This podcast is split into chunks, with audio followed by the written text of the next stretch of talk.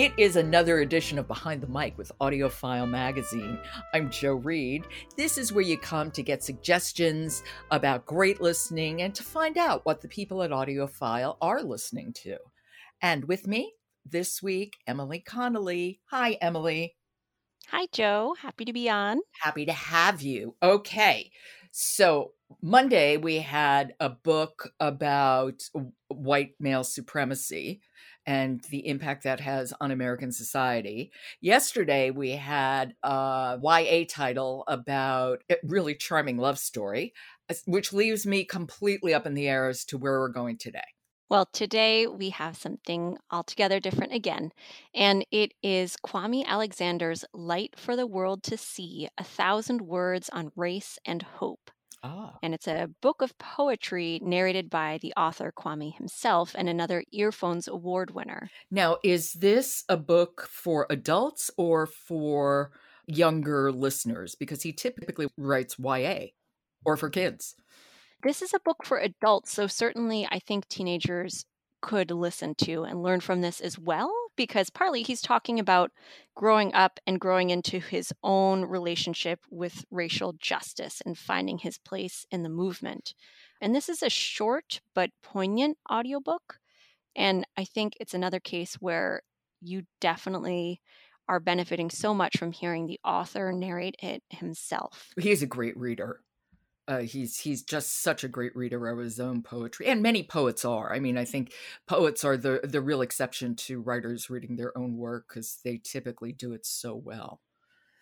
They do, and so here he has three poems: "American Bullet Points," "Take a Knee," and "The Undefeated." And I should say the latter has been published as a print picture book with art by Kadir Nelson, and it's definitely one to seek out. Um, it won multiple awards for children's literature last year. And so he reads those three poems, but he introduces them with a foreword that recounts a time in 1978 when his father, who's also his school principal, brought the entire student body out to march across the Brooklyn Bridge to protest the police killing of Black civic leader Arthur Miller. And so he talks about his fears of facing police violence while he was marching and the power of being together with his community, singing out in protest. And I actually really loved hearing from him on his perspective of why he wrote these three poems and what they mean to him. He's such a thoughtful, thoughtful person and has done such extraordinary work with kids and literacy. I mean, if for you know, I, mean, aside from being a brilliant poet, he really also just gives back constantly, and I really admire that about yes, him. Yes, and that's where I feel like in this book he's giving a model. I know it's poetry for adults, but I think he's also giving kids an idea of a way they can confront, you know, really serious topics. So why don't we hear a clip from the foreword about why he wrote the book? Okay. This is Light for the World to See A Thousand Words on Race and Hope. It's written and read by Kwame Alexander.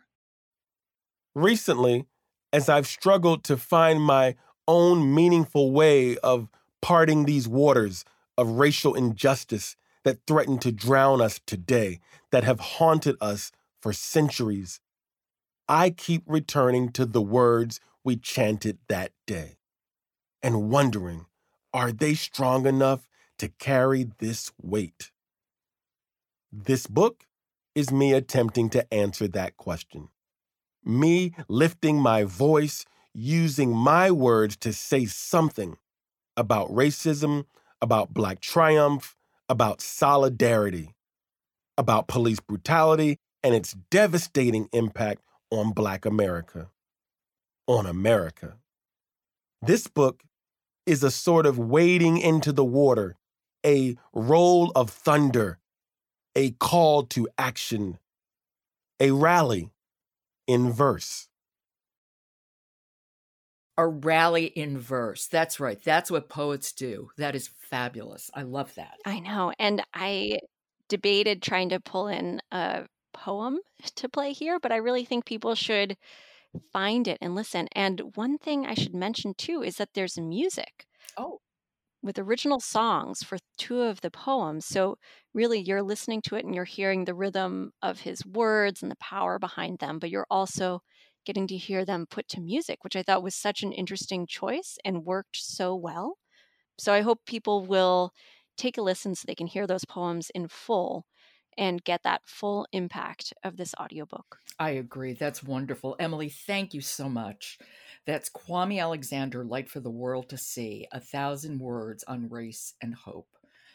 Certainly, certainly another book for our time. Yes, indeed. Thank you, Jo. Thank you.